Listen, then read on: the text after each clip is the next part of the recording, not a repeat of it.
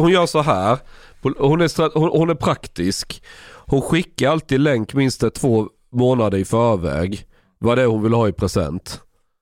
Så det bara klickas in, tryck köp och sen klart. Och Är det sen, Gucci? nej, nej det kostar 3000 spänn eller sånt där. Jaha. 3-4 tusen. Det var inget så här. Det var något jag vet. Jag fan kan jag om handväskor. Men ni vet de här väskorna som kostar ja, men 30 lax, 35 lax, Ja. sådana här Louis Vuitton och grejer. De säljs för mer på andrahandsmarknaden. Du, vet du vad jag gjorde? Ja. Jag fixar den, jag fixar den splinkandes ny handväska. Alltså totalt ny. Från din zigenarkompis. Nej, nej.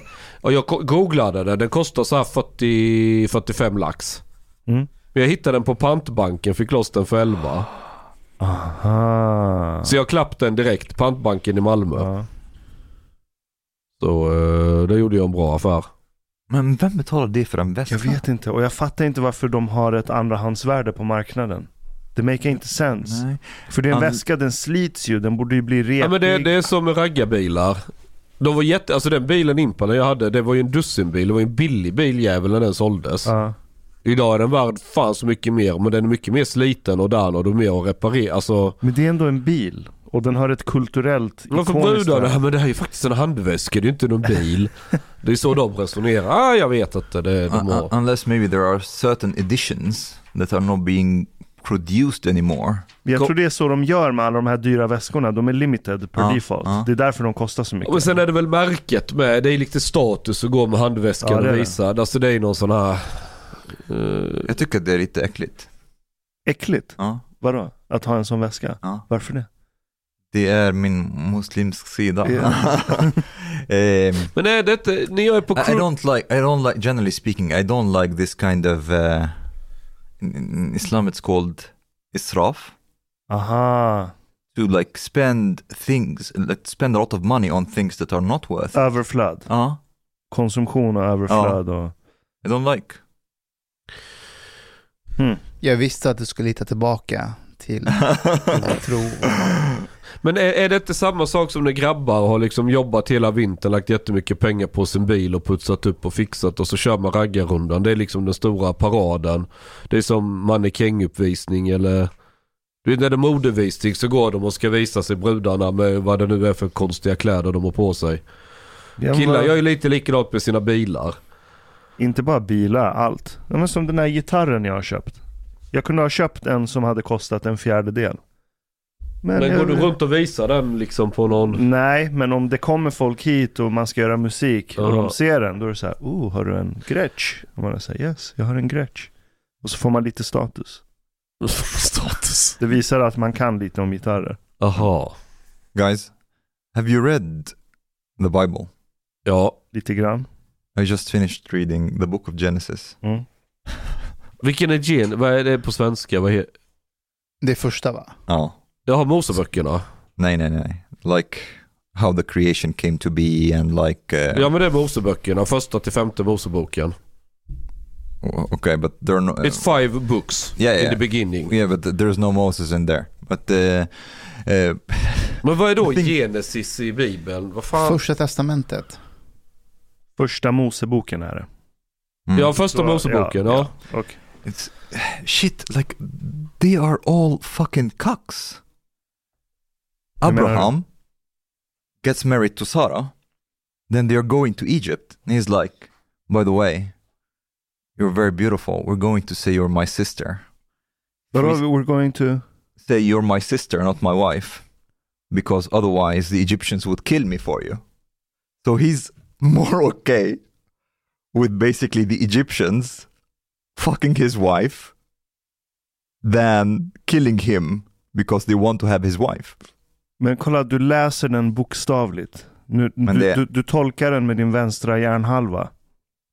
Du måste Han tolkar när som de- en egyptier. Nej, Nej. nej, du tolkar det som en autist. När de skrev de här böckerna, man, de här Abraham och Adam, och alla de här karaktärerna, de representerar, representerar ju inte riktiga människor som har gått runt i verkligheten. Eh, Hela den här- det, jo, det nej, nog så nej, det är arketyper allihopa. Hela den här, när folk snackar om att "Pff, Jesus kan ju inte göra vin, blod till vin, vilken tönt. Det var vatten till vin, men okej. vatten Ja. till vin och whatever. Det handlar inte om det bokstavliga som sker. Allt är symboliskt, det är arketyper. Okej, okej. Jag I älskar, alla fall, jag i alla fall. den här eh, Ashkan Jordan. Yeah, exactly. God- fortsätt, God, fortsätt, God is truth. fortsätt That's Ashkan. what- Nej, men om Okej, du, wait, wait, om wait, du let- hjälper mig här, Yeah. hjälp mig här. Let me, let me just ju- Okay, let me finish. It, it doesn't stop there. And but the thing is, okay, we're we're talking about now that this is some kind of like mythical uh, narration of a character that existed according to the Bible, at least. Nej, Yeah, men okej. according to the Bible, it does. Men Bibeln är symbolisk, så är den kan inte själv referera till Not- sig själv som ett faktuellt Not for the dokument. people who believe in the Bible, but anyways. De läser den bokstavligt. De, de, är också, de också vänsterhjärnhalva skadade. Anyways, there is an oral history of a story that happened during that time. And Abraham goes like and says, "Okay, you're going to say you're my sister. You're too beautiful. They're going to kill me if I say you're my wife." then the pharaoh kind of like falls in love with that with his wife, and in the end, he's like he gets upset with him because he discovers it, it's his wife, and like can't remember he kicks him out or something like this. And then it doesn't end there. His son inherits the same kind of cockness. um, Isaac, uh, when he also like he gets married to Rebecca, Mm. and they go to the land of the Philistines. Mhm. And same thing. You're too beautiful. okay. don't don't. And then the, the the Philistines like they they see um, Isaac sporting with Rebecca one day, and they they understand that it's his wife. And then the king of the Philistines or the leader of the Philistines comes to him and says, "Uh, "Yo, Isaac, why didn't you say like this is your wife? One of us could have fucked her by mistake, and we would have sinned." And he's like, "Okay, nobody touches Isaac or his wife." No, that's it. So I I see that you're trying to make an, a Jordan Peterson Nej, nej, nej, interpretation. nej, nej. Jordan, Jordan ge, ge oss en förklaring på vad det här egentligen handlar om. vad, vad hände med Abraham? Vad är hans öde i det här? Well, he, he was just fucking scared. Okej, men vad är hans öde i hela, när berättelsen är slut? Vad händer med Abraham? Fader Abraham, fader Abraham, fyra söner hade Abraham och de åt och drack. Och, har ni inte sjungit den på dagis? Jag tror du hittade på det nu. Nej! Jävla dagis skola var det? Did, did you did you go to some underground Jewish förskola? Ja men har du inte... Vad i helvete? Va, vad händer med Abraham då? Vad är hans öde? Well, Hur he, går det för Abraham i livet? uh, it went it went uh, pretty okay. Uh, he couldn't have like children with his first wife. Then he married an Egyptian woman. He had children from her, and then he had children in the and he had cattle. And he uh, well, nothing like Kan, kan, vi, nothing bad. kan, kan vi spela nu Fader Abraham så ni får höra? Det här är ju det är helt sinnessjukt. But wait, we Fader Abraham, Fader Abraham, fyra söner hade Abraham. Men jag tror vi har sjungit den här Och de också. åt och drack. Och de drack och åt. Och så gjorde de så här. Höger sant. Om man skulle göra en film om Changs liv, då vill jag ha den här låten som motiv i, i, i trailern. Det är Ja. bra film. Ja, ja. Men kolla nu när jag frågade hur det gick för Abraham yes. så kommer så börjar du vänster hjärnhalva argument Okej, här. vänster hjärna, vänster hjärna. Ja, men, men jag har en poäng här. Så, Okej. ja, han hade tre kor och sen gifte han sig och sen skilde han sig och så, du bara berättade så, en berättelse om hans materiella tillgångar. The Fast- events of the story. Fast väldigt mycket av Bibeln är sådana här vardagliga saker, vad folk var med om i sina liv. Så har noll symboliskt Jordan Peterson-värde. Jo, det har det. Ashkan, förklara symbolerna. Och när du, om, du, om du börjar gråta medan du gör det, det är extra poäng. Alltså, Okej. Ashkan, vad, vad har hänt senaste tiden? Ashkan Peterson. Du Go. har gått från Sam Harris till Jordan Peterson, vad har hänt? Min poäng är bara att man skrev inte böcker på samma sätt som vi skriver böcker idag då. Nej. Och man såg inte på människor och sin relation till universum som vi gör idag då. Så sättet vi läser en bok idag, att försöka läsa Bibeln på samma sätt, det är korkat. För du försöker leta efter, du, du utgår ifrån att de har samma ändamål med sitt liv som du har. Och så läser du vad de gör i böckerna och vad de säger och så låter det jättekorkat för dig. Okay, but I have a question. Mm. Do you, do you you want to tell me? I understand that there can be some people, but I, I would say a minority of people who would see it that way. Idag, You're telling, or back then, you- are, are you telling me the people back then during that time and the people who even in the Middle Ages were able to like read this text? Nej, det kunde de inte. Oh, they they are basically what they are seeing is De fick det återberättat för sig. yes I form yes, av yes, sagor. Yes, but what basically they are they are understanding that there was a person called Abraham and he had this life. This is what they're understanding. Are you telling me that the majority of people don't who were who believed in that? They did not think that there was a person called Abraham and he didn't really have a wife and he didn't really lie about it and all this is just like all of it's just symbolism. The people who were the commoners. Ingen Abraham. Abraham. Nej, men well, det är historically, nej, är Nej, inte utan snar, snarare någon sorts arketypism. Att det, är, det är exakt samma sak som den här berättelsen, vi har den på persiska, även om det finns på svenska. Den här fåraherden som skriker om att det kommer varg. Mm. Och så kommer det inte någon varg. Och sen till slut en gång när det kommer en varg på riktigt så kommer ingen att hjälpa honom. Ni vet vilka jag menar va? Ja. Yes. Ja. Det spelar ingen roll om det fanns en riktig fåraherde som gjorde så på riktigt. Det är inte det som är poängen. Okay, uh, there I, I'm I'm kind of with Mm. you. However, Huh? there's somewhere in between. There is these archetypical stories that be- people actually believe them, but they also stand for something. You learn like a wisdom from the story, Mm. but they still believe that there is there was a person called Abraham who had a wife called Sarah, and they went to Egypt. Det är okej om de tror på det så länge visdomen de destillerar från berättelsen gör att deras överlevnadschans ökar. Alltså, om ni, det är om ju ni, hela poängen med varför de här berättelserna överlever. Det är Och- för att människor som sprider dem också överlever mer än de som inte sprider dem. alltså, någonting ni måste tänka på, vad som gör Bibeln väldigt trovärdig, det är att den är som vilken dokusoppa som helst. Folk knullar runt, de super sig fulla, de har ihjäl folk. Det är drama, det är intriger, det är... Ja, det, ska, det måste ju återspegla det som folk faktiskt gör på riktigt. But but they were a bit like Jo were, men det gör den ju rätt trovärdig. Att Ja. det är mycket, speciellt gamla, gamla testamentet är ju mer rock'n'roll och hårdrock. Medan nya testamentet är så "Nå, vi ska kramas med den andra kinden till. Ted nu är vi- Gärdestad. Liksom. Ja, tio budord, nu är vi kompisar med alla, vi ska vara... But they were more, mm, some of them, they were more idiotic than others. Like for example, with Jacob, he he served in the land of his uncle for like he, he saw Rachel and he wanted to marry her. It's the daughter of his uncle, and he said like, well, I can serve you for seven years if you give me Rachel. And Rachel was the younger um, daughter. His uncle said, okay, seven years. And then seven years he served him, and then he gave him supposedly Rachel, and then he fucked her. And then later on, he discovers this is not Rachel. This is her sister. then he, he gets upset and he goes to his uncle. Why did you trick me? And this is not Rachel. After he had sex with her. And he's like, oh yeah, but uh, I will not let you have like uh, I will not marry the younger sister before the elder. So you have to serve me seven more years to get Rachel now. Okej, så vad betyder den här storyn? vad vill Gud säga här?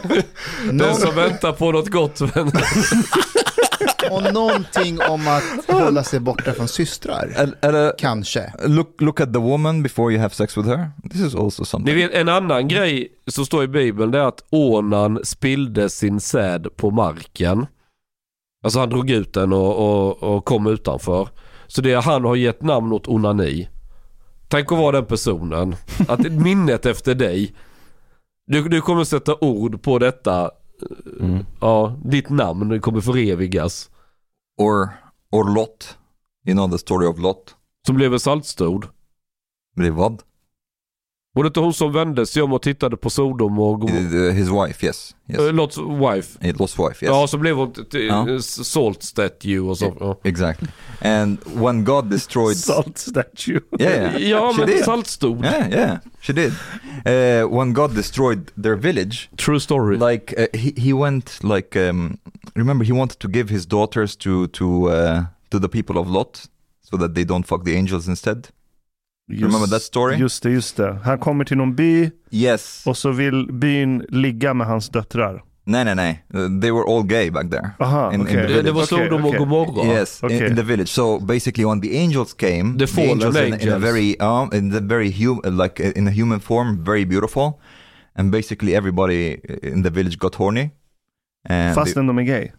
Så vill de they, ligga yeah, med... as men, as men. Aha, det var... Yeah. Okej. in in male form. Så det var gay angels. gay angels, no, no, male angels Okej. that the gays wanted to fuck them, Okej. and then they wanted to break into Lot's house to fuck the angels, but Lot was like, no, no. Come on, here, take my daughters instead. Mhm. And he wanted to give them, give them his daughters Okej, men to om, om vi stilmanar den... Yeah, yeah, Ah, wait, wait, wait. Va? Är det? Oj. Well, and then Det- after Kommer after God destroys the Nej, han är bortrest. Ja. after God's destroyed the village, his daughters think that humanity is over, so they get their father drunk. They have sex with him. Vänta, vänta, säg det sista igen. What? His daughters, the Uh. daughters of Lot, Ja. think that humanity is over, and there's just like one man, their father, so they get him drunk and have sex with him. With, with their father? You know, their father. A lot of wisdom.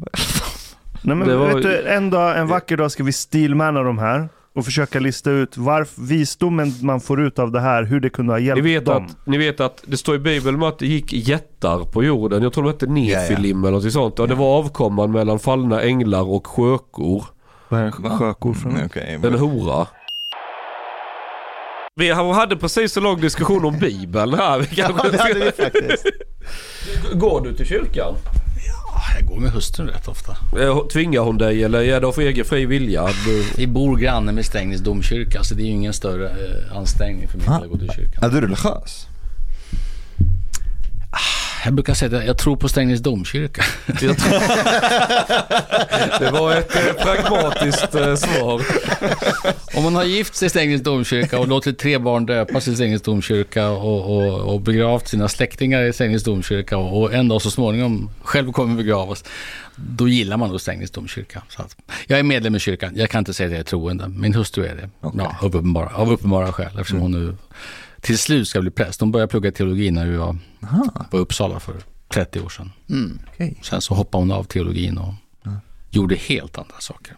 Ja, oj, här kommer lite Du ska få lite vatten också. Ja, gärna. Vi hann ju med Almedalen och sen så har jag liksom sjunkit ner i Ide efteråt.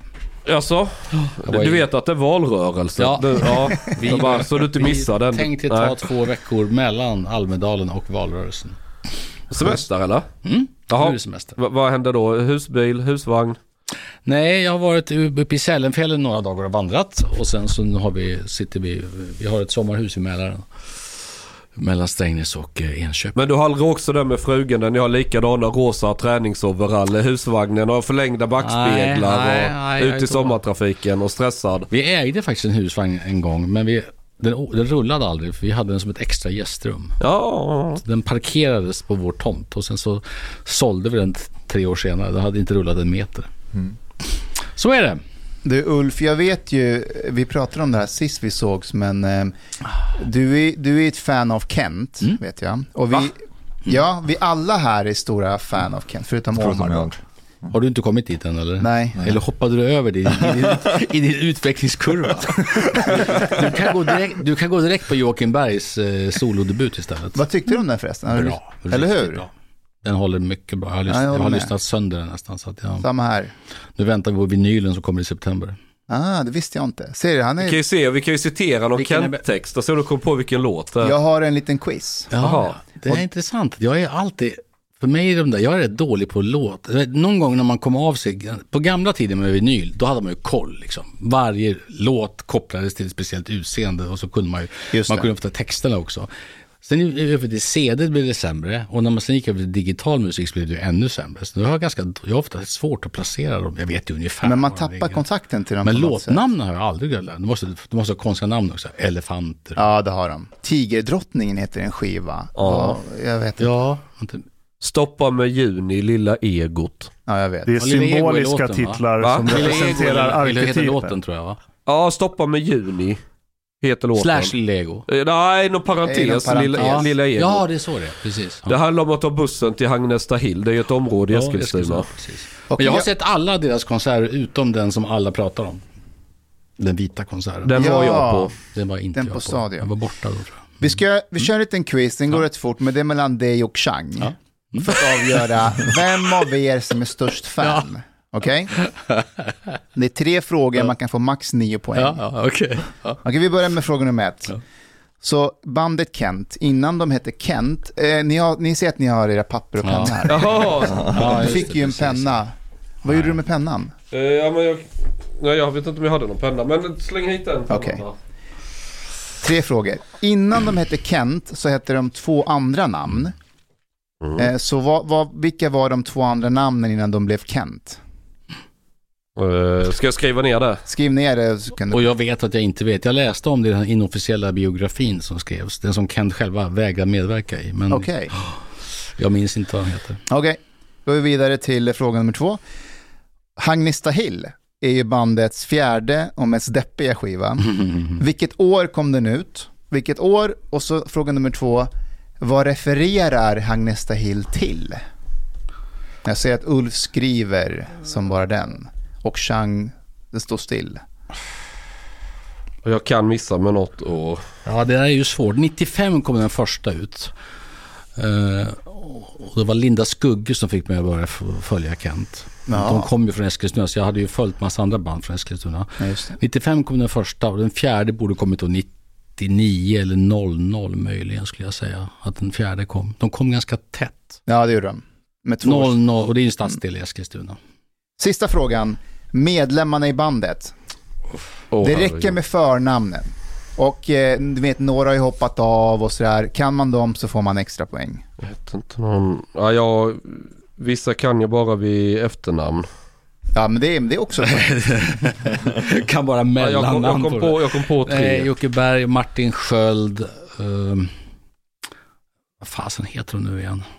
Man får ju skylla på att de har inte funnits sedan 2016 i december. Så Nej, man jag vet. Man får, Men man, var man det inte som hette. Sami eller Jo, det Sami är helt rätt. Ja, Och sen en som hette Ros i efternamn. Jo, Jo.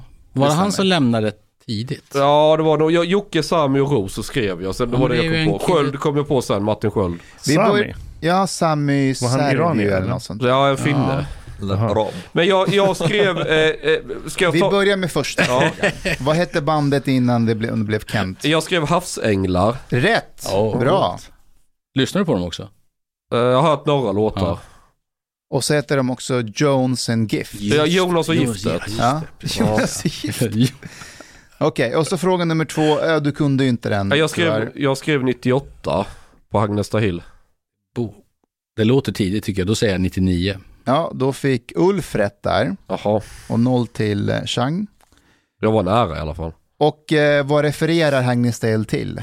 Ja, det är en plats. Eh, stads, Bostadsområde. stads ja. Det, skrev, det sa jag innan du ställde frågan. Så. Mm. Men det var också nattklubb i Eskilstuna. En svart nattklubb folk brukar gå till. Det Sådana, sådana gick inte jag på. Nej, Nej, nej, nej. nej, nej, nej, du, nej. du sov med händerna på täcket. Med, va? De, den fanns inte när jag bodde i Eskilstuna, tror jag. Och så sista frågan då. Ja. Vi kan börja med, med, vi börjar med Ulf.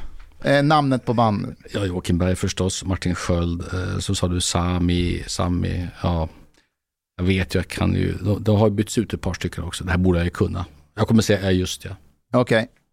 Ja, jag har Jocke, Sami, Ros och sen Sköld kom jag ju inte på, skrev jag aldrig ner för det var Ulf som sa det högt Ja. så därför jag kom på det.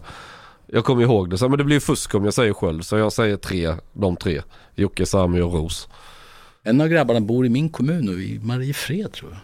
Ja, jag vet. Jag träffade honom Du där. det? Ja, För ja. min tjej bor i Mariefred. Aha. Och då var han på Alba, den här restaurangen. Ja, just det. Och eh, min tjejs föräldrar känner Martin, så de presenterade mig för honom. Och jag var lite starstruck. Det är ju coolt. Ganska mycket Ja, starstruck var jag. Han var jättetrevlig. Du får ordna ett möte. Man ska aldrig träffa sina idoler. Man Hur var poängen? det. Hur, Ja. Ja, det står 6-6. så det blev jämnt. Vi borde kunnat mer. Ja. Ja. Hade han frågat om låtar så hade jag nog... Eh, Då hade det gått dåligt för då hade det... Ja. Det var Kent-kunskapen där. Ska vi börja med Fredrik Reinfeldt? Det var ju en stor intervju med honom i DN. Precis. Eh, för någon, har du läst den?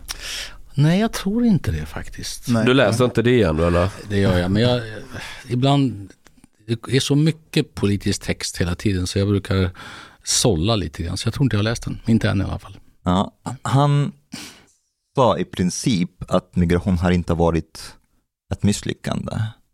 Eh, migration och integration. Och att Sverige behöver, eh, han va- varnade mot eh, att ja, hårdare tag mot invandring. Så att Sverige behöver invandring på grund av det låga barnfödandet. Ehm, vad Mm. tycker du om det? Ja, ja alltså han har ju rätt och fel tycker jag. Han har ju rätt i så vidare att vi, vi behöver ju inte minst på ett gäng kompetenser så behöver vi ju invandring till Sverige. Alltså framförallt fråga techbolagen om vi behöver arbetskraftsinvandring. Programmerare, systemvetare, alltså mjukvaruingenjörer. Mycket, eh, absolut. Och det är klart att Sverige måste vara en plats som man kan komma till och jobba och göra karriär. Det tycker jag är helt självklart. Där har ju Sverige historiskt varit dåliga. Att vi inte accepterar det överhuvudtaget. Däremot tar han ju fel om han säger att vi i största allmänhet behöver mer invandring i Sverige just nu. Utan där tycker jag det är helt uppenbart. Med de integrationsproblem vi har så, så kan, måste invandringen minska, inte öka. Så Moderaterna tycker att vi ska minska invandring. Yes. Okej. På vilket sätt då? Ja, på rätt många olika sätt. Alltså det, I grund och botten får man ju bestämma sig för att inte ha regelverk som är, i praktiken gör Sverige, liksom Tyskland ett tag, till en slags huvud, huvudmål för väldigt många migranter. Det var ju helt o... Vi tar alltså dubbelt så många, tar emot dubbelt så många till Sverige som de andra nordiska länderna tillsammans. Det beror ju inte på att, att, att Sverige är första asylland eller sånt, bara att många söker sig hit. Sen kan det finnas goda skäl för dem att vilja det. Man kanske har släktingar här till exempel. Så varje gång man, varje gång man har tagit emot många invandrare så betyder det också att i nästa våg så kommer ännu fler tycka att Sverige är ett naturligt land att komma till. Jag har respekt för det, men det kan inte vara Sveriges uppgift i världen. vad, är det för aspekter av regelverket som du menar är fel? I grund och botten är det så här att, att vi ska ha en miniminivå på, på så europeiska miniminivåer. Det finns ett antal konventioner som vi självklart lever upp till som andra länder gör. Där ska vi inte vara generösare. Därför var det helt fel tänkt på det här med gymnasielagen till exempel. Att, liksom att Sverige skulle sticka ut med generösare, om man vill säga det så, eh, öppnare regler än vad andra länder har. Det andra är ju att helt enkelt se till att, att eh, människor eh, som kommer till Sverige måste kunna försörja sig själva och systematiskt ha en rätt stram linje. Det är därför vi säger att vi vill ha ett volymmål som säger att Sverige ska inte ta emot fler invandrare eh, eller asylinvandrare än andra nordiska länder. Då måste man strama upp systemen efterhand. Men vad är den volymen då? Ja, när vi sa som andra nordiska länder, då skulle det motsvara ungefär 5 000 personer per år. 5 000 asylsökande per år. Just nu har vi ungefär 20 000 asylsökande, så det är en klar minskning i så fall. Men, men problemet är större när det gäller anhöriginvandring. Absolut, och, det, och vi menar också asylrelaterad invandring i så fall. Och just idag, idag är ju ofta anhöriginvandringen den stora, för den kommer ju som ett brev på posten efteråt. Återigen, jag har respekt för de människorna som gör detta, men det kan inte vara så att Sverige eh, blir en huvudsakligt eh, mottagarland. Och då, måste man ju, då kan man ju inte ha regelverk som gör att det går att komma till Sverige eh, som anhöriginvandrare utan att kunna försörja sig själv till exempel. Det är alldeles uppenbart. Skulle man inte kunna göra det lite enkelt? Vem som helst som vill får komma till Sverige. Men du får inga bidrag och begår du brott för att försörja dig så åker du ut med huvudet före. Ja, det, där, det låter lite lättare än vad det är. Jag håller med på den senare delen. Kommer man till Sverige och begår brott, då ska man ut ur landet. Och det tror jag också är rätt många intuitivt håller med om. Att, att eh, är man inte svensk medborgare och begår brott, då finns det ingen mänsklig rättighet att vara i Sverige på något sätt alls. Ja, det, det, det jag tänker det är ju att alla de som ser en framtid Mm. i Sverige och det kan ju vara en individ själv kanske bedöma bäst om Sverige är det land man kanske har en framtid i något Just annat det. land. Och Mm. låt dem då flytta och pröva och funkar det så funkar det annars får de väl testa något annat land. Mm. Men annars blir det ju lätt att man ska cen- centralstyra det där. Vilka ska komma och inte och vilken kvot och hur många. Och... Men det skulle inte vara pragmatiskt alls. Det, alltså, det, som gör mig skeptisk till detta, jag- jag tror att Sverige är ett rätt jämlikt land och även om man kan tycka att det, man vill, en del tycker att Sverige borde bli som ett USA, liksom var och en sin lyckas med och sådär. Men jag tror att i grund och botten tror jag inte det rimmar med den syn de flesta har på det svenska samhället utan vi skulle inte acceptera att det kommer människor i Sverige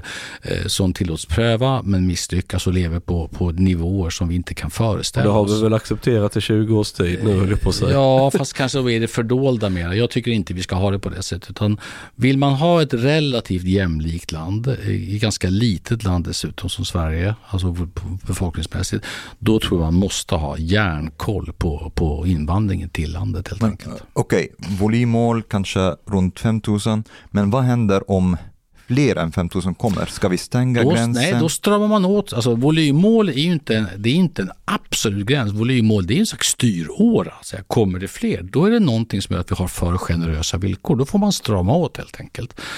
Eh, och det där är inte så rasande konstigt, utan man styr efter några rimliga principer helt enkelt. Så jag tycker nog att det kan inte vara så att det bara blir som det blir. När vi införde den här så kallade rättssäkra asylprövningen i Sverige, då var det ett sätt att göra juridik av alltihop och säga den som lever upp till de formella villkoren får komma till Sverige, den som inte gör det ska inte få vara här. Och sen fick det bli som det blev.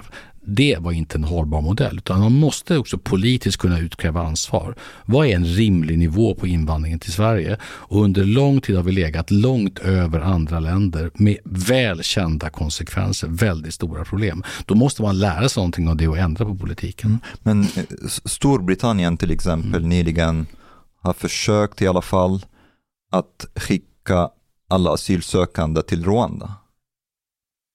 För att ja, eh, deras asylärenden processeras i, Rwanda och då får de stanna där. Ja, då kan man säga de är ju inte med i EU längre. Nej. Det rimliga är ju att Europa nu, det finns ju stort värde med det vi har i Europa med öppna gränser inom Europa. Ska vi kunna ha öppna gränser inom Europa, då måste man ha järnkoll på gränsen vid Europa.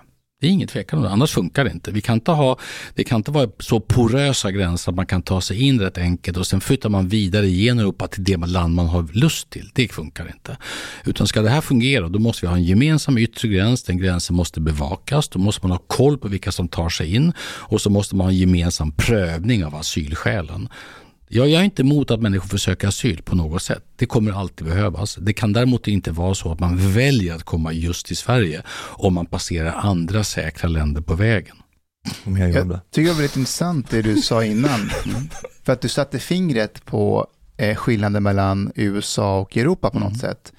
Att, eh, att USA har tagit, så här, men vi tar friheten och Europa säger, vi tar jämlikheten. Mm.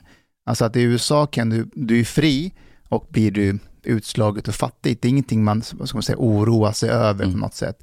Medan i Europa är det mer att nej, vi, vi gillar inte fattigdom. Och hamnar du där så ska vi dra upp dig. Jag tycker det var ett av de bäst, eller bättre svaren jag hört om varför vi inte kan bli som USA när det kommer till invandring. Att man kan inte bli sin lyckas med om man inte också... Det måste finnas möjlighet att göra rätt för sig. Mm. Nej, men jag, alltså, och, och det är ju inte bara Europa. Sverige är ju inget genomsnitt i Europa. Sverige är ett mycket egalitärt samhälle. Sen kan man tycka att det ibland går för långt. Absolut. Vi har vi har väl alla liksom skojat om den här jantelagen och liksom alla ska vara likadana och vad ska grannarna tycka och sådär. Det finns nackdelar i detta också. Men jag tror att de flesta svenskar gillar, jag gillar Sverige som Sverige är. Jag är inte emot förändring, men det är inte så att Sverige ska bli någonting helt annat. Och därför är jag rätt rädd för de här extrema ojämlikheterna som skapas när vissa människor i praktiken aldrig lever det här illegalt, aldrig kommer in på arbetsmarknaden, lever på en ekonomi som ingen vanlig svensk skulle acceptera. Dessutom i parallellsamhällen, talar inte svenska, eh, överhuvudtaget liksom lever i ett annat land i praktiken. Så tycker inte jag vi ska ha det i Sverige helt enkelt.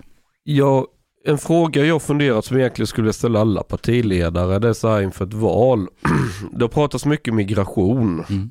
Men jag ser aldrig en... Alltså, backar vi 10, 15, 20 år så var det alltid valrörelse. Då, då presenterade man alltid en vision. Vad ska Sverige vara i framtiden? Mm. Är det industrin? Ska vi vara bäst på något? Eller vad, vad ska vi satsa på? Nu hör jag inte den Nej. typen av, av, av talepunkter. Det där är rätt intressant. Jag har också tänkt en del på det och ibland fått också påpekanden. Varför pratar ni inte den långsiktiga visionen? Och en orsak till det tror jag att vi har så uppenbara och akuta problem just nu. Att det, det hade varit nästan tondövt. Alltså, ah, jag tänker tyvärr inte prata om gängskjutningar eller elkris eller andra triviala problem. Utan nu ska jag prata om mina långsiktiga visioner. Jag tror att intresset för mina långsiktiga visioner, om jag inte ens är kapabel att lösa de stora akuta problemen, är rätt begränsad. Men- det betyder inte att man inte ska ha en långsiktig idé. Men jag tror vi måste nu lösa, alltså, vi brukar säga, få ordning på Sverige. Det är en, bara det är ett ganska rejält beting. Min poäng är lite att det hänger ju ihop Mm. ju. Ett kärnkraftverk det är ju inte något du beslutar så står den där 10 år och sen bestämmer. Det är ju en investering på 50, kanske 80 Mm. år. Så att det, det är ju väldigt långa bågar i sådana här grejer som och de problem som är skapade. Om vi tar elmarknaden som exempel. Och det jag funderar lite, vi har många människor i arbetslöshet, man vill få in dem i arbete, det kommer folk nu, inte jättemycket kanske, men ändå från Ukraina. Jag, jag tog ju själv ett last på 25 Mm. pass, de vill ha jobb. Eh, många andra som, vi har, hur är arbetslösheten? Det är väl bland utrikes födda så är den ganska hög, men, inte, högre. ja, Mm. men inte bland infödda svenskar. Speciellt bland invandrarkvinnor. Eh, Ja, och, och det där är liksom, det är ju som ett inbyggt problem som börjar permanentas. Och jag tänker på 70-talet när, när folk kom, då var det ju direkt in i, det fanns ju inte SFI, du var inne på industrin, du fick jobba och, och så lärde du dig språket, du, fick, du gick till banken, lånade pengar, köpte ett hus och du blev igen i gänget ganska direkt. Det jag funderar är, kan vi komma dit igen på något sätt? Ja, jag tycker din beskrivning är riktig, men alltså jag tror inte man kommer att komma dit. Det är många saker som skiljer. Det ena är bara att det var mycket europeisk invandring på den tiden och dessutom till ett land med en växande industrisektor där det krävdes relativt lite tidigare utbildning för att komma in. Man kunde komma, man brukar skoja så att man kom till Södertälje dag ett och till Scania dag två. Och det kanske är lätt, lätt överdrift, men, men det funkar ändå ganska bra. Idag ser det ju helt annorlunda ut. Mycket asylkopplad invandring, tack så hemskt mycket för kaffet alltså, eh, är, det kan verka konstigt annars. Askan kommer och ställer fram en kopp kaffe till Ulf pratar med sig Jo, själv. men alltså, man kommer från ett, ett, liksom ett, ett, ett land med en helt annan eh, tradition och bakgrund än, än Sverige. Eh, har in, kan, talar inte svenska, har ingen utbildning, eh, har inte, kan inte jobba i de sektorer som nu ropar efter människor. Det är en helt annan situation. Det måste man ta på allvar. Ibland, det finns en och annan läkare som kör taxi och man ska ha respekt för det. Och det är svårt att komma in i ett nytt land. Men de allra flesta som har kommit till Sverige de senaste tio åren är inte läkare vars kompetens inte tas på allvar. Utan det är ofta människor som har mycket, mycket lägre utbildning och en lång startsträcka i många kvinnor som aldrig har jobbat överhuvudtaget. Där har vi de stora integrationsproblemen. När jag tittar tillbaks på Sverige, speciellt de senaste 10-15 åren. Det känns som att vi har en tendens av att hela tiden gräva ner oss i massa små hål. Mm. Och så låtsas vi som att vi inte alls har grävt ner oss i ett hål för att kunna fortsätta gräva oss ner. Ehm, oavsett hur mycket information och data och kunskap man kastar på de här olika frågorna. Ja, men invandringen är ett av de eh, exemplen. Där vi bara grävt oss djupare, djupare, djupare. Ett tag såg det ut som att vi höll på att göra samma sak med eh, att vi kirurgiskt byter kön på människor som inte ens har fått en färdigutvecklad hjärna innan läkarna började liksom skrika om det i debattartiklarna och försöka bromsa det här. Eh, men om, om vi tar invandringen som exempel. Eh, tror du att det finns en folklig vilja av att Sverige ska ha så bisarrt annorlunda, generösare invandring än resten av Europa? För jag menar, när hela den här nya invandringsvågen började, folk fortsatte rösta på sina partier ungefär likadant som de hade gjort. Så om du tittar på hur folk röstar verkar inte som att de var missnöjda. Men när du kollar eh, opinionsundersökningar så vill allt färre svenskar ha ökad invandring. Så vad tror du det är som gör att många politiker driver igenom saker som till synes inte har någon förankring i folkviljan? Och varför blundar vi och låtsas som att vi går in på rätt spår och vägrar erkänna att vi har gjort fel? Så den där frågan, är, jag tror du fattar att den är rätt stor och lite komplex. Därför att det klart, folkviljan, om man bara skulle ha ständiga folkomröstningar om allting, det tror jag inte man skulle kunna driva konsistent politik på. Utan ibland får man nog inte acceptera att, att, liksom att, att daglig opinionsmätning inte är samma sak som regeringens eller riksdagens politik. Det tycker jag. Sen måste blir man ju utbytt om man inte liksom i längden kan, eh, kan svara mot människors eh, förtroende naturligtvis. Men då har ju ändå en poäng i att, att vi ibland tar extremt lång tid till tillnyktring på något sätt. Eller att vi i vissa frågor kan hålla på decennier efter decennier och aldrig liksom lyckats sätta ner foten ordentligt. Där är väl en viss likhet då mellan migrationsfrågan och kanske energifrågan. Vid 40 år har vi hållit på att harva med kärnkraftsfrågan. I 40 år. Så att eh, så var, olika länder har väl sina så här känsliga frågor misstänker jag. De kan nog variera från land till land ärligt talat. En del frågor är ju inte alls, menar, ta, ta i USA finns ju frågor den ständiga vapenfrågan i USA som verkar ju helt barock för, för svenska, eh, från svensk horisont sett. Eh, skulle ju inte drömma om att ha den sortens politik eller ständig diskussion om dödsstraff och saker. Liksom, vi är liksom, det är en icke-fråga i Sverige. Det är klart att vi inte ska ha dödsstraff, självklart inte. Så i olika länder är olika länder, saker känsliga. Men Men kemisk kastrering av våldtäktsmän. Ja, och det är ju en behandlingsmodell som faktiskt eh, finns eh, och som jag tror man, man ska kunna använda sig av också. Men min poäng är väl att säga att, att, att det finns nog lite trånga åsiktskorridorer i Sverige. Och det, så jag vet inte jag om de är värre i Sverige, eller om de bara är annorlunda. Det, det kan jag inte bedöma. Ja, det är ju kräver svårt nästan att kartlägga. Men jag menar, är, är det den politiska processen? Är det där någonstans det skaver? För jag menar, och nu menar jag inte, jag håller med dig, man kan inte ha en folkomröstning om varje fråga, Mm. absolut. Men just invandringen, den är så tydlig för man kan se att den breda majoriteten vill inte alls ha den sorts invandring som Sverige har drivit de senaste 10-15 åren. Ändå så verkar de som sitter vid makten eh, anse att nej, men det här är en bra strategi att ta. Och så lyckas de ändå vinna val och till och med hamna i regeringsposition. Fastän de går tvärt emot den breda Ja, folkviljan. och det är ju då ytterst ändå tecken på att även om människor kanske sa att de tyckte någonting annat så fanns det en tolerans ändå. Annars hade man ju inte röstat på partierna. Så Ja. det är klart att ytterst i en demokrati är det ju alltid folkets både, folket har rätt men det är också folket som bär ansvar. Så det är liksom, man kan inte komma runt detta. Utan, men jag tror att sådana här saker korrigerar sig till slut. När problemen blir tillräckligt stora i en demokrati, då sker en korrektion helt enkelt. Då kan man inte komma undan saker och diskutera sakerna ordentligt. Jag tänkte innan nämndes åsiktskorridor hur, och hur, de, hur en sån uppstår. Är det medierna som, som liksom sätter upp de här väggarna eller vad, vad sker det? Är det på ledarplats? Är det Sokolnicki på DN? Är det Jag tror inte jag kan Anders. Lindberg på Aftonbladet? Eller?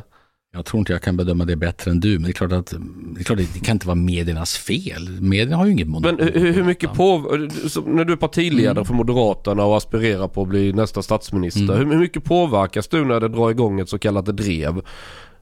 Sossarnas tankesmedja har smitt ihop något nytt elakt rykte och ska tuta i väljarna. Ja, jag tror att man påverkas mindre idag, för det är så många medieklimat, eller medielandskapet är så annorlunda. Man, när vi säger och tittar på er var barn, jag lite, ja, vi har lite olika år när vi var barn, men alltså när det fanns, när det fanns två kanaler på tv, inget internet och, och ett fåtal eh, papperstidningar, det är klart att då var nog medieklimatet i den meningen mer homogent skulle jag tro.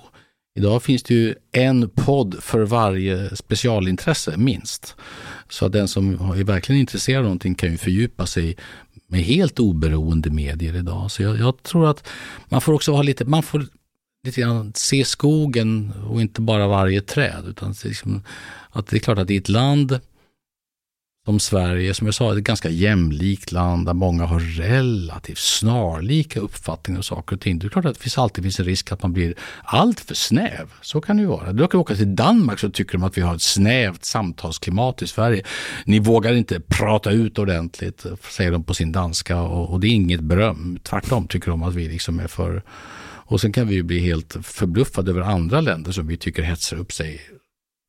Titta på brittisk politik som ibland framstår som helt obegriplig. Mm. Jag tänkte fråga dig, ehm, det blir alltid oundvikligt när det kommer till val och så, Mm. men ehm, jag har noterat hur ni förr pratade om Sverigedemokraterna, om varför de inte skulle vara med i regeringsställning mer. Mm. Och då har det handlat mycket om deras rötter. Eh, nu märker jag att ni pratar mer om att de inte är borgerliga eller regeringsvana. Mm, och det står ju inte mot varandra i och för sig, men, eh, men tonvikten kan säkert uh, ha Men det varierat. känns som att det är lite närmare nu på något sätt. Alltså Mm. rötter och värderingar är nog ganska, då, då kan man inte prata om någonting, men regeringsvan kan man ju bli och, och röra sig mer åt ett borgerligt håll är ju möjligt. Mm. Hur, eh, hur står ni kvar vid det fortfarande? Och, Jag tycker man kan resonera kring den frågan lite olika linjer. Alltså rötter är ju rötter. Alltså både Sverigedemokraterna och Vänsterpartiet, det råder ju ingen tvekan om, har ju, har ju problematiska rötter. Det är ju väldigt uppenbart. Det tror de själva, båda partierna skulle hålla med om dessutom. Det kan bara de själva ansvara för, och bearbeta, diskutera. Det är deras ansvar. Det tycker jag nog också att de båda partierna, eh, det är klart att de båda hellre fokuserar på framtiden än på, på det förflutna. Det hade jag nog också gjort om jag hade haft eh, eh sådana rötter. Men, men det måste de ta ansvar för. Jag tycker inte att det, alltså att tycka att de har rötter som är sunkiga står ju inte emot att kunna göra upp i frågor där man tycker rätt lika. Och det är därför, och jag ska inte dra parallellen för långt mellan Vänsterpartiet och, och, och Sverigedemokraterna, för de, det tror jag skulle förolämpa dem båda och det är inte min avsikt. Utan att säga att i enskilda sakfrågor har vi gjort upp med Vänsterpartiet där vi tycker lika. Sen tycker vi mer lika i många fler frågor med Sverigedemokraterna. Alltså har vi mycket större skäl att göra upp med dem i olika frågor. Men jag- jag vet bara, och de senaste månaderna eller året har ju visat sig att i rätt stora frågor så är vi fyra partier på min sida av politiken som tycker så pass lika om färdriktningen att vi kan göra upp om grunderna eh, för ett nytt regeringsunderlag. Men sen har du ändå en viktig poäng tycker jag. ska- För den här regeringsfrågan, när man ställer det på sin spets, vilka ska sitta i en regering? Alltså inte bara stödja eller samarbeta, sitta i en regering. Då ställs det rätt speciella krav. Då ska man kunna enas om precis allting. 10 000 beslut varje år. Förlamas de besluten, då får man ingenting gjort i en regering överhuvudtaget. Där är det viktigt att man inte har de vana av att ha samarbetat. Sånt kan ju ändras i framtiden någon gång. Men jag tycker att det där har ändå rätt stor betydelse ska jag säga, när jag tittar på vilket regeringsalternativ vill jag erbjuda. Jag, jag tänkte, man pratar om det här med rötter. Skulle man titta på Centerpartiet och gå tillbaka en bit i tiden så skulle du ha samma diskussion där. Jo, nej, men då är det, det är klart att det finns... Någonstans har det ju hänt någonting Absolut. där man inte ser. Centerpartiet så längre. Ja, men det, finns, det, det finns sådana historiska, jag tycker inte riktigt snarlika ska jag ändå säga, men det är klart att i nästan varje parti finns det någonting rätt problematiskt Ja. Vi hade ju ett ungdomsförbund som vi skildes åt från på 30-talet som vi inte ville ha att göra med längre. Och socialdemokratin hade ju sin, sin kamp mellan, liksom, mellan den demokratiska vägen och den andra socialistiska vägen. Så, att säga. så visst är det så, men jag tycker ändå i relativt modern tid så har både Vänsterpartiet och Sverigedemokraterna en, en, ett historiskt bagage som de har skäl att, att, liksom, att göra upp med och, och som jag tror att de tar på allvar medan de samtidigt mest blickar framåt. Men om, om vi stannar vid, vid SD lite. Eh, in, f, eh, jag tror att det var, ja, inte för, för, inte för länge sedan, eh, ni och du tror jag har sagt att ni kommer inte samarbeta eller förhandla med SD. Och du och Moderaterna får frågan ofta, varför har ni ändrat Mm. er? Jag är inte nyfiken på det. Det som jag är nyfiken på, varför hade ni den, den ställningen? Det, det verkar vara lite orimligt och konstruktivt att inte samarbeta eller förhandla med Ja. SD. Var det att väljarna var inte redo för det? Var in, era väljare var inte mogna för det?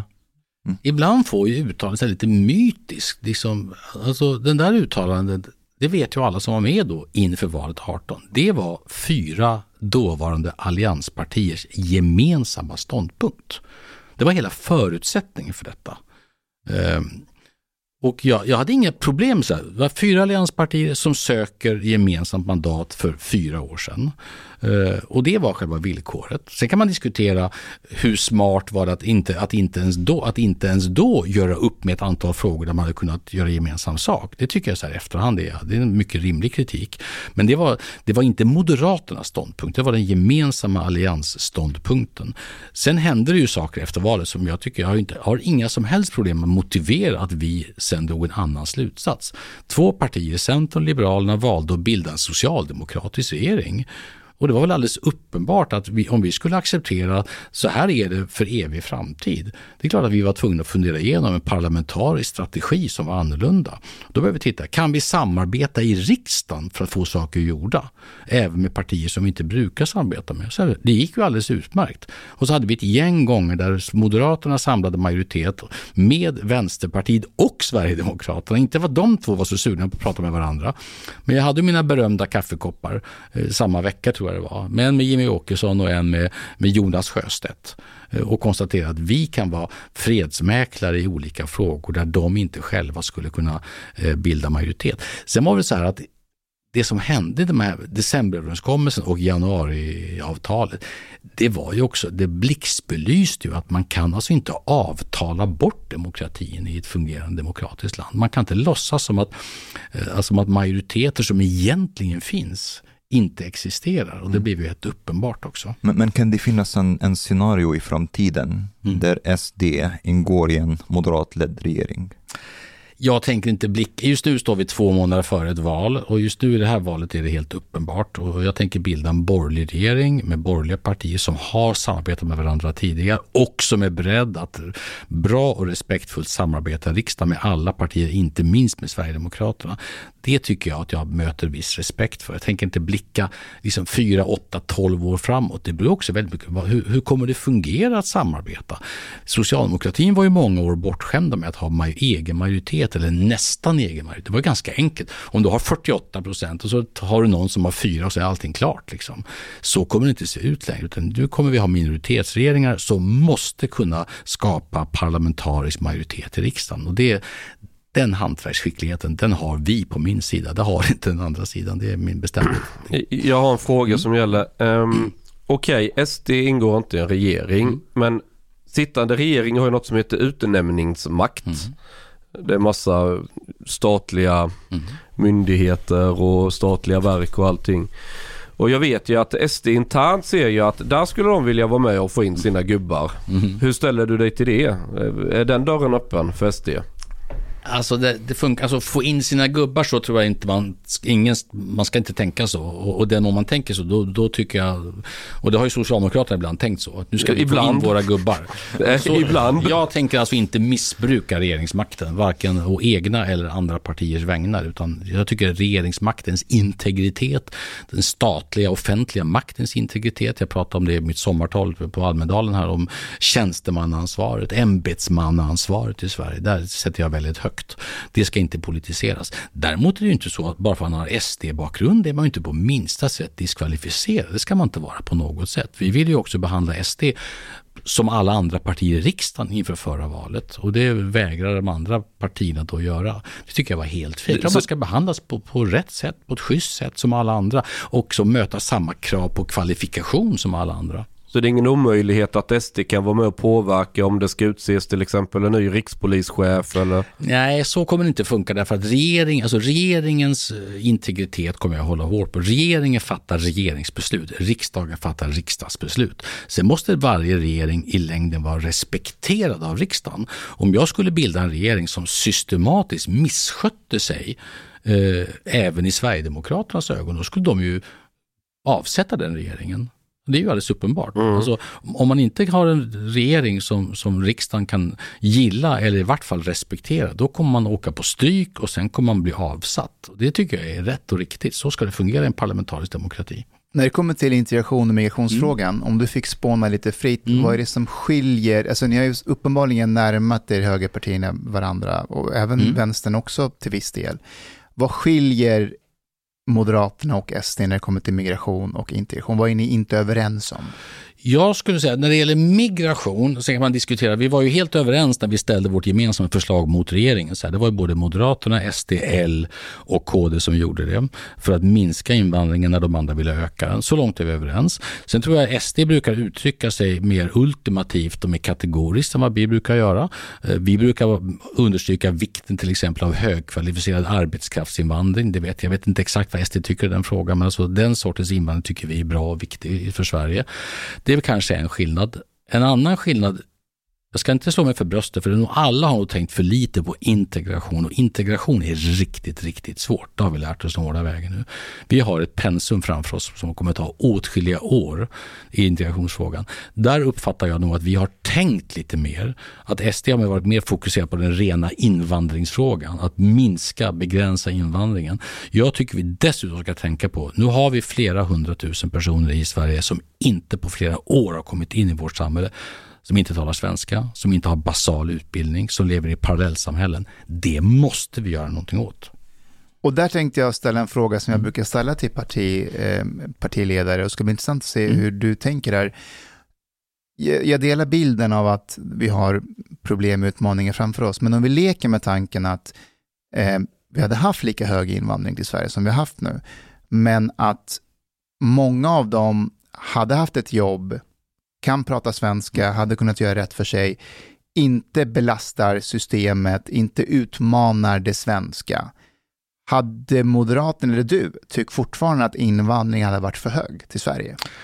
Det beror lite på andra konsekvenser. Jag, jag tycker att, du, alltså att människor talar svenska, jobbar, försörjer sig själva, det är ingen liten sak. Så brukar vara, Fadimes pappa jobbade också. Okej, vi säger så här, inga gängskjutningar som vi Mm. ser, inte i den hög grad, inga hedersförtryck som, som utmanar Mm. det svenska, men fortfarande rätt hög invandring. Låt oss säga att det är övre medelklass från eh, Mellanöstern och Afghanistan Mm. och så, iranier som kom för, för, under shahens tid. Hade, hade, fortfarande, hade invandringen fortfarande varit för hög?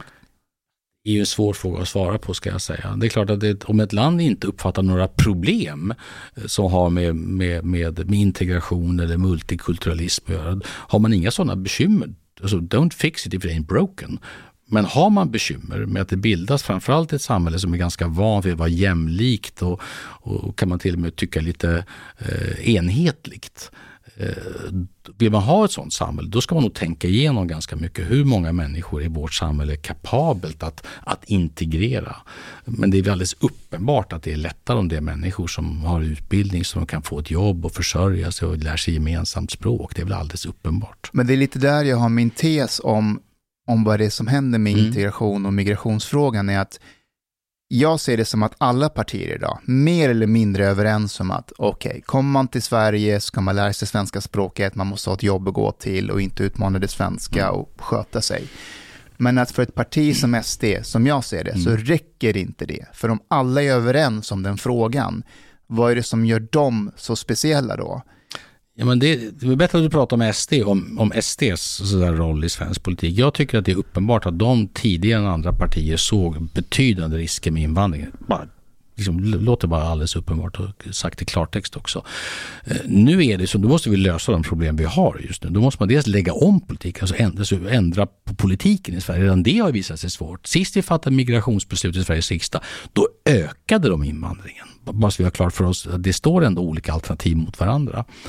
Sen tror jag ju som sagt att jobba, eh, försörja sig själv, tala svenska, det är en väldigt bra grund. Men jag är också rädd för, jag är rädd för så att säga, parallellsamhällen som i praktiken lever ett helt annat... Jag, jag ju, har min bakgrund i socialtjänst i politiken. Jag har träffat väldigt många socialsekreterare som i praktiken säger att vi har en första och andra klassens system för, för barn som far illa. Med mycket högre tröskel när det gäller en del invandrarfamiljer. Alltså de, där framförallt flickors rättigheter till eget liv inte alls bevakas på samma sätt som, som svenskfödda barns eller barn till svenskfödda föräldrar rättare sagt. Så kan vi inte ha det i längden. Det, det, är liksom, eh, det finns säkert länder som accepterar att man har helt olika regler för olika etniska grupper. Det ska vi inte ha i Sverige. På tal om eh, parallellsamhällen. Eh, året är 2022 Mm. och i år så har vi haft, haft i snitt en skjutning om dagen. Mm. Var fjärde dag så skadas någon Mm. som resultat av vapen. Och var femte dag så dör en person som resultat av vapenvåld. 35 hittills i år, eller 30, jo, 35 tror jag det är. Och det är några till som har lagt, lagts till på den listan sen senaste rapporten. Mm. Eh, har vi vänt på alla stenar eller finns det stenar kvar att vända? Och vilka är de i så fall? Nej, det där stenvändandet tycker jag det är rätt provocerande. Att man först liksom, jag, har ju sett, jag säger inte att allt det här är Socialdemokraternas fel, det säger jag faktiskt inte. Men att de senaste åtta åren har varit en katastrofal utveckling, det, råder, det räcker att se på statistiken. Att då de sista månaderna kommer på att nu ska jag börja vända på stenar, det tycker jag är rent provocerande. Nej, stenarna är absolut inte vända på. Sen har jag respekt för alla de poliser som säger att det här är ett jättejobb. Alltså ett jättejobb att göra någonting åt detta. Eh, och att det måste göras många saker samtidigt med betydande energi och en blandning mellan mycket hårda tag och långsiktiga mjuka förebyggande saker. Men gör man inte allt det här samtidigt då är man chanslös skulle jag säga. Och jag delar också uppfattningen att, att om man inte sätter stenhårt mot de som skjuter ihjäl varandra på gatorna, då kommer de preventiva insatserna aldrig någonsin fungera. Utan nu är det dags att ta tillbaka kontrollen i bokstavlig bemärkelse. Och därför tycker jag att påskkravallerna de var en sån förödande eh, erfarenhet att, att polisen tvingades backa. Häromdagen var det poliser som, om jag uppfattade medieuppgifterna rätt, tvingades i princip, eh, de fritog en person Mm. från polisen. Alltså det är helt groteskt. Eh, Så kan vi bara inte ha det i Sverige. Och där tror jag det krävs mycket, mycket tuffare tag och helt andra verktyg också. Svensk polis kan inte ha mild, mindre, färre verktyg än vad andra länders polis har, som trots allt har mindre stor uppgift eh, framför sig. Finns det någon sten som kanske ligger där? Och Ja. vi vet att den här stenen har en stor bidragande faktor till vad som händer i Sverige. Men alla låtsas som att stenen finns inte och vi bara blundar så fort vi ser den och ingen vill vända på den för att det är så kulturellt tabubelagt i Sverige att prata om den här stenen. Länge var det väl så att man kunde inte, fick inte säga att det fanns en koppling mellan invandring, integration och brottslighet. Det var ett tag sedan nu. Alltså, det finns väl ingen idag som tror Nej, att de här... den stenen har vi börjat Ja, den röra och jag- klappa ja. lite. Sen Ja. har Det vi finns en till sten. Det, det är en Det annan en sten jag sten. syftar på. En annan, st- ja, jag tycker en sån sten skulle vara, eh, vi pratade på under för en stund sedan, alltså utvisning. Alltså att utvisa människor ur riket som inte är svenska medborgare men som begår brott eller som finns i gängkriminella miljöer. Det tycker jag är en sån sten. Där vi inte, men vilken vänstersten tänker du på? Den- Nej, men den, den stenen har ni belyst och det ska ni ha cred för. Och jag är glad att vi kan prata om många av de här Mm. problemen på ett helt nytt sätt idag. Stenen jag syftar på det är att ehm, det omsätts cirka 150 ton narkotika i det här landet. Tio gånger mer än vad man trodde utifrån de här gymnasieundersökningarna. Eh, vi har en eh, vetens... Sten. Mm. Det är en väldigt hög sten. och, och En vi, stenad sten. Eh, Och, och, och vi har ju tack och lov i väst en vetenskapskår som har börjat undersöka eh, narkotikans effekter på samhället. Och det har ju visat sig nu, tycker jag, svart på vitt, att svensk narkotikapolitik går emot ja, men vetenskapliga skråets konsensus kring hur vi bemöter narkotika i det här landet. Um, så, så det är den stenen jag syftar på. Och jag, jag kommer ihåg när jag själv var inom akademin och doktorerade och där var de högre ställda karaktärerna, rektorerna och prefekterna. De gillade alltid när det blev en blå regering. För att blå regering, de brukar ge mer anslag till hård vetenskap. De brukar inte ge så mycket anslag till flumvetenskaperna. Så man gillade blått inom akademin. Eh, och, och nu när akademin själva säger att svensk narkotikapolitik, som göder en stor del av det som leder till gängskjutningar idag, att svensk narkotikapolitik har varit fel. Då längtar jag efter ett parti som har regeringsvana och kan potentiellt bli eh, ett bärande parti för landet Sverige Mm. komma och ställa sig bakom vetenskapen. När kommer Moderaterna vara redo att anamma den vetenskapliga metoden? Ja, jag har några invändningar mot det. Så Man kan tycka olika om svensk narkotikapolitik. Det är inget tvekan om det. Det kan man också diskutera här i podden. Men alltså, jag jag har några invändningar. För det första är det inte så att, att svensk narkotikapolitik skiljer sig så dramatiskt. De allra flesta länder har vad de själva skulle kalla för mycket stram narkotikapolitik. Du kanske kan det vetenskapligt bättre än jag, men jag, min bild är inte att det finns en slags samlad, entydig vetenskaplig uppfattning av vad som är rätt narkotikapolitik. Det uppfattar inte jag. Sen är ju svensk politik snäppet stramare än vad många andra länder har. Det är ingen tvekan om det också. Vad som ändå gör att jag ifrågasätter detta det är att nästan alla länder i Europa skulle säga att de har problem med narkotika på olika sätt. Givet deras egen historia och givet vad de själva tolererar. Men i de flesta länderna leder det inte fram till den här groteska dödliga gängkriminaliteten som i Sverige.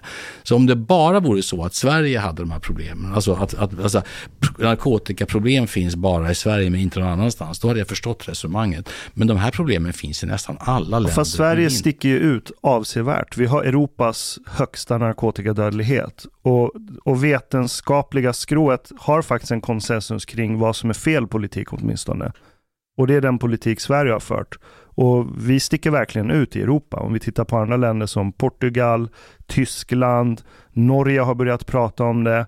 Kanada har lämnat det här för länge sedan. Flera delstater i USA har lämnat det här för länge sedan. Så det finns ju en tydlig rörelse mot någonting nytt. Ja, Vad hade uh, Muff Ulf sagt? jag hade nog, I den frågan hade jag nog sagt samma sak tror jag faktiskt. Alltså jag, jag, jag, jag ser inte, jag ser, det är så här, den grundläggande frågan, är det det här som är orsaken till att det skjuts ihjäl människor i Inte Sverige? Jag orsaken. Inte, Ja, men alltså, poängen är att rycka bort marknaden från de här. Jag den förstår det. den Jag, förstår- jag det, men då ska, man ju, då, ska man ju, då ska man ju gå väldigt långt i så fall. Och det, då ska man ju, ska man ta bort marknaden helt och hållet och göra allting lagligt, då pratar vi om en helt annan narkotikapolitik. Den skulle jag absolut inte vilja förespråka. Men är inte det i linje med fri företagsamhet, grön politik Men, men vänta, och... Den, Ja. den stora delen är fortfarande, kommer från cannabis. Jo, precis. Ja. Ja. Så, så om, vi, om vi har en möjlighet Mm. att slå mot eh, den basinkomsten för gängen, varför inte? Ja, och jag har, inte, jag har inte hört någon som säger att därmed skulle allt annat försvinna automatiskt. Vi kommer i så fall alltid, det finns ju, det finns ju en, en, en ständig olaglig efterfrågan på narkotika i de flesta länder och den tar sig fram på olika vägar. Men jag har väldigt svårt att se att lösningen på detta skulle vara att av, av, för att kunna slippa ifrån att man bekrigar varandra och bara släppa allting löst. Det tror det skulle vara en del... Sen vet jag att olika länder har olika uppfattningar om, om en del eh, narkotika och där är Sverige stramare. Men jag har inga planer på att ändra på den politiken. Ska vi behålla Systembolaget? Ja, det där är ju en ständig, någon slags mera eh, näraliggande frihetsfråga. Men det är klart att i, idag skulle ingen komma på att uppfinna Systembolaget, det skulle väl ingen göra. Men jag är tillräckligt pragmatisk för att tycka att är det ett stort problem? Nej. Funkar det hyggligt bra? Ja. Så att, men det är klart att jag, jag skulle heller inte Sk- Skulle Muff-Ulf säga samma Nej, sak? jag hade nog sagt att det är en viktig frihetsfråga. Jag tror, jag det, jag tror det, jag tror det. Och jag, jag vet inte, jag, så länge Systembolaget i Strängnäs är tillräckligt bra så tycker jag inte att det, jag kommer inte lägga det högst på min lista i vart fall. du, du tror på domkyrkan och på Jag Systembolaget? tror, ja, fast kanske i lite olika avseenden. Men, men alltså jag har fått större respekt för att länder har lite olika, alltså dels så här, länder har kultur, tradition och en del är lättbegripliga, andra är lite mer svårbegripliga. Systembolaget har ju en sån väldigt, alltså det finns ju så historiska rötter bakom detta. Det i sig räcker ju inte för att behålla det. Men om det inte är stort bekymmer så lägg då ner din politiska kraft på saker som är större bekymmer. Men när jag har löst mina första hundra problem, då lovar jag att titta på även Systembolagsfrågan. Har, har du varit i Christiania någon gång i Köpenhamn? Nej, jag har faktiskt inte det. Det kanske är därför du har så negativ inställning till Ashkans. Du kanske Ja, ja. provar.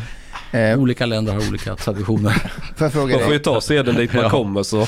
om man tänker på det kortsiktiga Mm. kring de här gängskjutningarna vi ser nu, Mm. det är en sak att prata om det, men om man pratar långsiktigt Yes. för att komma åt de här parallellsamhällena, ehm, arbetslösheten som finns där och så vidare.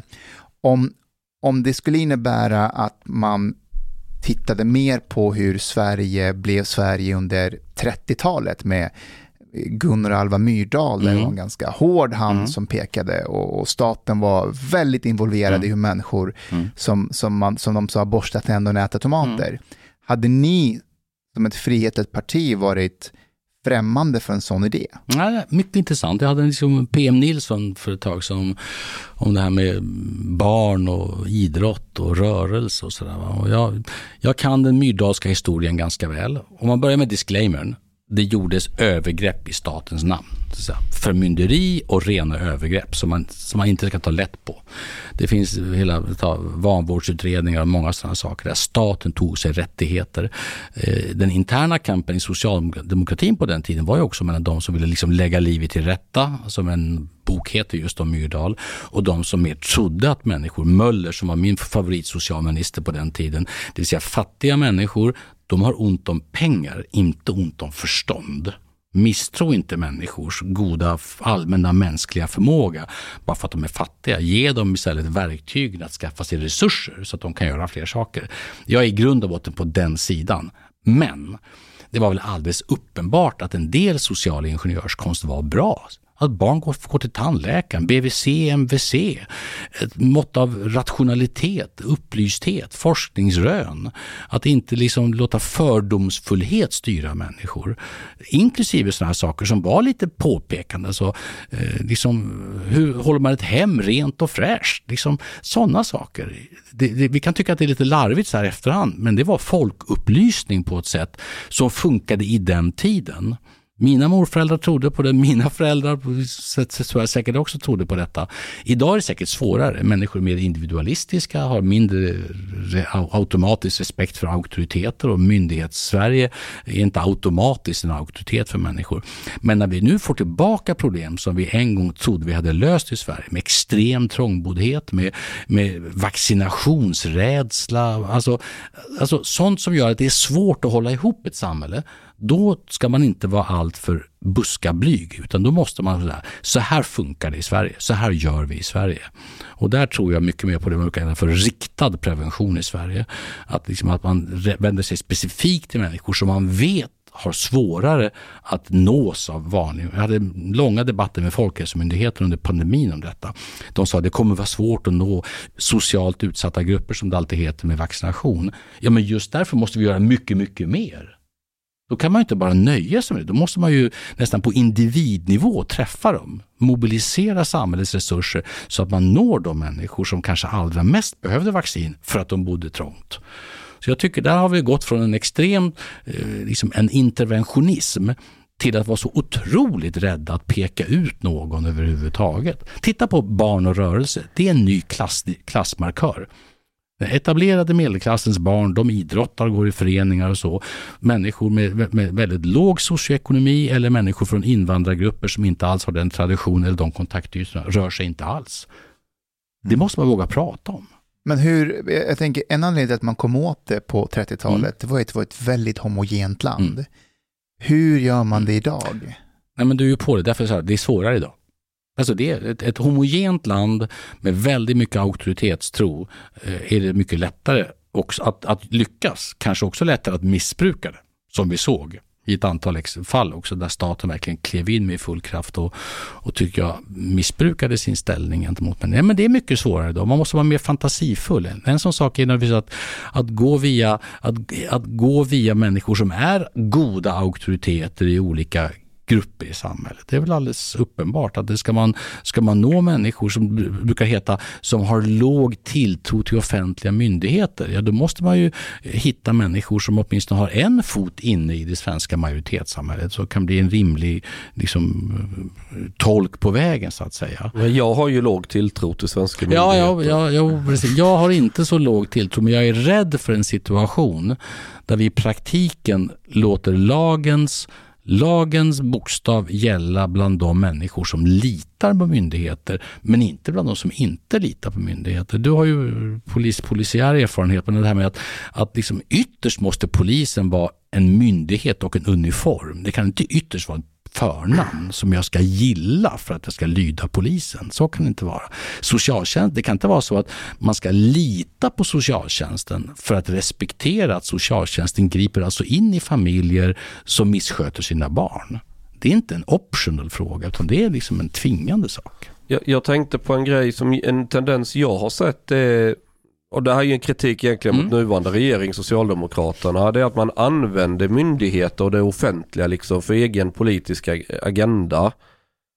Dan Eliasson blev rikspolischef, han är ingenting, alltså han är bara en vandrande katastrof mellan myndigheter och sådär ju. Men, men att man använder, man, man väver in någon slags ideologi ibland eller någon jag, nu, jag hade ett exempel i huvudet och så försvann det. Förstår du vad jag menar Mustafa? Nej. ja, men, här kommer ingen räddning. Ja men, ja, men så här.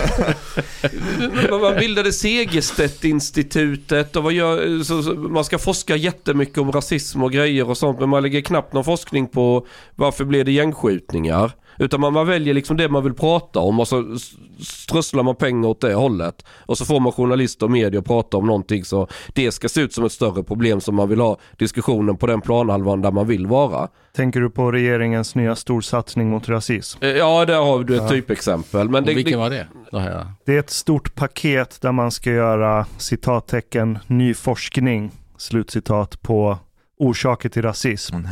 Och då hänvisar man till tidigare så kallad forskning som kommer från Länsstyrelsen i Stockholm. Där det är egentligen aktivister som sitter och skriver rapporter om att eh, ja, det finns antisvart rasism i Sverige för att folk med viss hudfärg inte har lika mycket chefsposition och så vidare. Mm. Och det här använder regeringen som underlag för att mobilisera ny forskning mot rasism. Mm. Vilket är, jag, jag, jag, Bullshit. jag har det är här- nedvärderande för det första men också brutalt skatteslöseri skulle jag säga. Mm. Men häng- hänger du med Ulf på vad jag menar? Jo, att man använder Du liksom... tangerar den här frågan som jag tror jag nämnde för en stund sedan också. Att myndighet i, en, i ett land som Sverige så måste ju myndigheter, det måste bygga på, på, på kompetens, det måste bygga på att man följer lagen. Alltså, lagen är ju ytterst riksdagen som, som stiftar. Myndigheterna ska liksom lyda lagen. Myndigheterna ska inte vara aktivister. De ska vara ansvariga för sina beslut och sådana saker. Och där tror jag vi, utan att romantisera, att vi ändå hade ganska länge en väldigt stor respekt för ämbetsmannaidealet i Sverige. Att, att man, man skötte, man var lite fyrkantig kanske, men man var ohyggligt rättvis och, och stram i sin regeltillämpning. Ganska långt ifrån det här lite smidiga. Man var inte heller särskilt mån om att lyssna på vad politiker för stunden ville. För, för den svenska förvaltningen inte gjort så, utan då får man ha en annan förvaltning på där man byter ut alla myndigheter. Så har vi inte i Sverige. Jag är lite rädd för ett läge där, där medborgarna tappar förtroendet för hur myndighetsbeslut fattas. Vi kan ta ett annat exempel. Vi har skenande elpriser. Mycket var ju, vi har stängt ner två kärnkraftverk i Ringhals. Ehm, och detta föregicks ju, det fanns ju en intern utredning som Expressen publicerade. Den var lite hemlig och så kom den ut att de här skulle vara lönsamma. Det visste man ju internt och man skulle kunna driva dem i många år till. Och så har det då beskrivits som ett politiskt spel har jag läst och att det handlar bland annat om att återigen, vi har en rödgrön regering som utnämningsmakt och då kan de påverka styrelsen i Vattenfall. Och så har de fått i, Miljöpartiet fått in en av sina gubbar. Eh, Eller kvinnor. Och, och, och jag kommer inte ihåg, ja skitsamma. Men, men så lyckas de liksom den vägen trycka på och så blev det liksom då att man lägger ner. Jag har ju pratat med en del chefer på Vattenfall som bekräftar den här bilden. Ungefär så. Ja, Ungefär så. och, och, och då menar jag igen liksom att man använder den här och, och, och så ska det ut och heta men de är inte lönsamma och det här har inte framtiden till och det, vi, vi, ska ersätta det här med vindkraft och sen går det som det går. Men min, min poäng är liksom att det har blivit en, jag håller med om att det för 20-30 år som man har kanske större respekt för det där att låta Vattenfall som kan sina saker, låta dem sköta det och så får andra sköta politiken. Ja, men jag, jag, jag delar nog i grova drag den bilden. Både att politiken borde givit fan i att lägga sig på det sättet och, och, och någon slags informell maktutövning. Och, och, och företag och myndigheter borde då bevaka sin egen integritet och inte bry sig om detta. Sen är det här ju svårt, för människor är känsliga för signaler och sådär. Men jag, jag tycker att eh, om det har gått till ungefär som det ofta beskrivs, jag har ungefär snarlik bild som du har, då är det bara fel. Så ska det inte gå till. Och så, jag vill inte bilda en regering som sysslar med den sortens låtsaspolitik. Utan politiken ska vara transparent, den ska vara tydlig. Sen ska man förvänta sig att myndighetspersoner inom lagen gör sitt allra bästa för att följa den lagen. Skulle det behövas någon mer check and balance på sånt? I USA har man konstitutionsdomstol där man kan Ja. riktigt nagla fast om man missköter. Precis, och det är ju den klassiska kravet. Och där, där har ju Sverige gått nästan motsatt väg och man vill ha liksom så, så flexibla eh, regler som överhuvudtaget är möjligt. Det, det tror jag är riskabelt. Jag, jag tycker även det här med som sagt ämbetsmannaansvar och, och, och, och ehm, är också ett sätt att bara liksom understryka att under lagen så är du personligen ansvarig för de beslut som fattas. Och den här ständiga kurragömmaleken när ingen verkar kunna reda ut vem är ansvarig. Varför har vi passkaos? Vem fattade besluten eller avstod från att fatta besluten som gör att vi har det här kaoset? Och det är alltid helt ogreppbart i Sverige. Det finns aldrig någon som avgår och säger jag gjorde fel, jag tar mitt ansvar, jag avgår. Det händer aldrig i Sverige nästan. Det är som Nygeman inte hittade mötesrum i Nej under, Transportstyrelsen. under skandalen. precis Transportstyrelsen. Ja. Men de hade ju inget mötesrum. Det är ju Nej, men det är ont liksom- om lokaler. Till slut blir det ju larvigt när den yttersta makten i ett land inte ens kan liksom klara av mest. Sen blir det ju farligt också. Vi pratar ju ändå om nationella kriser som kan bli riktigt, riktigt allvarliga. Jag har en fråga till Ja. dig Ulf. Eh, nu är det ju snart val. Mm. Och jag har alltid undrat varför har Moderaterna så svårt med att nå ut med sin politik till människor som bor i särskilt socialdemokratiskt utsatta områden? I socialdemokratiskt utsatta områden. Om du går in på val.se och kollar Skäggetorp så kommer du notera en trend som även Ja. finns i Järvaområdet. ja. Och i många av de områdena. Ja, det är väl två problem. Det ena är att människor röstar i mycket lägre omfattning i största allmänhet. Men de många, men orimligt hög andel som röstar, röstar på Socialdemokraterna. Jag tror man kan inte skylla ifrån sig, utan det är väl antagligen så att alla partier, alltså de människor man träffar, för så vitt man inte stöter bort människor man träffar, de människor man träffar och pratar med har man större chans att nå fram till. Och så vi måste ju vara bättre på att vara där och att träffa människor som, som vi vill eh, ska rösta på oss naturligtvis. Det tror jag de flesta partier skulle hålla med om ungefär så. Och varför sen Socialdemokraterna eh, har högre röstandel, det finns säkert många olika spekulationer om detta. Jag har ingen mer vetenskaplig förklaring på den frågan. Kan det ha att göra med att ungefär var femte eller var sjätte person i Sverige försörjs av Ja, det är ju en sån Staten. spekulation. Det är ju en sån spekulation. Och man, den som är garanten för bidrag, jag, jag kan inte leda den i bevis, men jag, det är klart att om du alltid lovar människor att vi står för bidrag och, och inte ställer krav på att du själv måste försörja. Det är klart att jag, om jag kommer till Skäggetorp i, i Linköping med budskapet att nu ska vi införa bidragstak så man inte kan eh, stapla olika bidrag på varandra och vi ska se till att alla som, alla som kan jobba själva ska arbeta. Bidrag ska alltså inte vara ett alternativ överhuvudtaget för den som kan jobba så länge det finns ett enda jobb någonstans i Sverige som du skulle kunna ta. Det är klart att det inte är ett budskap som omedelbart uppskattas av människor. Jag vet vad du kan göra då? Vi legaliserar weed. Då får du med dig dem. Ja, men alltså så här, jag, jag tror att eh, det finns, jag, jag blir riktigt provocerad när man nu liksom, inte minst nu efter pandemin, när man, jag, ma, många arbetsgivare som säger, vi, vi söker med ljus och lykta efter människor som har ganska enkla arbetsuppgifter. Och, det, och så har vi alltså flera hundratusen personer som inte kan försörja sig själva i Sverige. Men det är klart att det uppstår inte ett jobb automatiskt i Skäggetorp. Men så länge det finns något enda jobb i, i skogsnäringen någonstans i Sverige, då borde man vara där istället och plantera träd. Jag förstår att man inte uppskattar det budskapet, men så måste ett vettigt samhälle fungera. För det första jobbet kommer leda till andra jobbet och till tredje jobbet. Men i Sverige får man inte ens sitt första jobb utan tror att man ska uppstå någonting. Då kommer man misslyckas för resten av livet. Men på tal om bidragstak, Mm. eh, fler och fler har börjat, även Socialdemokraterna börjat prata om vikten av familjeplanering till Mm, exempel, det är när det gäller intressant. vissa Mm. invandrarkvinnor Mm. som har ja, för många Mm. barn, helt enkelt. Dels för att de kan inte gå eh, eh, till jobbet då, Mm. men också de kan inte ha koll på, på sina barn Mm. och de kan Nej, eh, glida in i kriminalitet. Vad, vad tycker du om det? Ska vi ha, ska vi göra någonting? Mm, för det att, ska vi. Ja, jag, jag tycker precis så. Jag tycker man ska ta bort det här flerbarnstillägget som uppkom i en helt annan tid när man, när man ville hjälpa eh, familjer som, eh, för att det var dyrt helt enkelt med, med för många barn. Men, men alltså, och många kanske bara hade, hade två barn.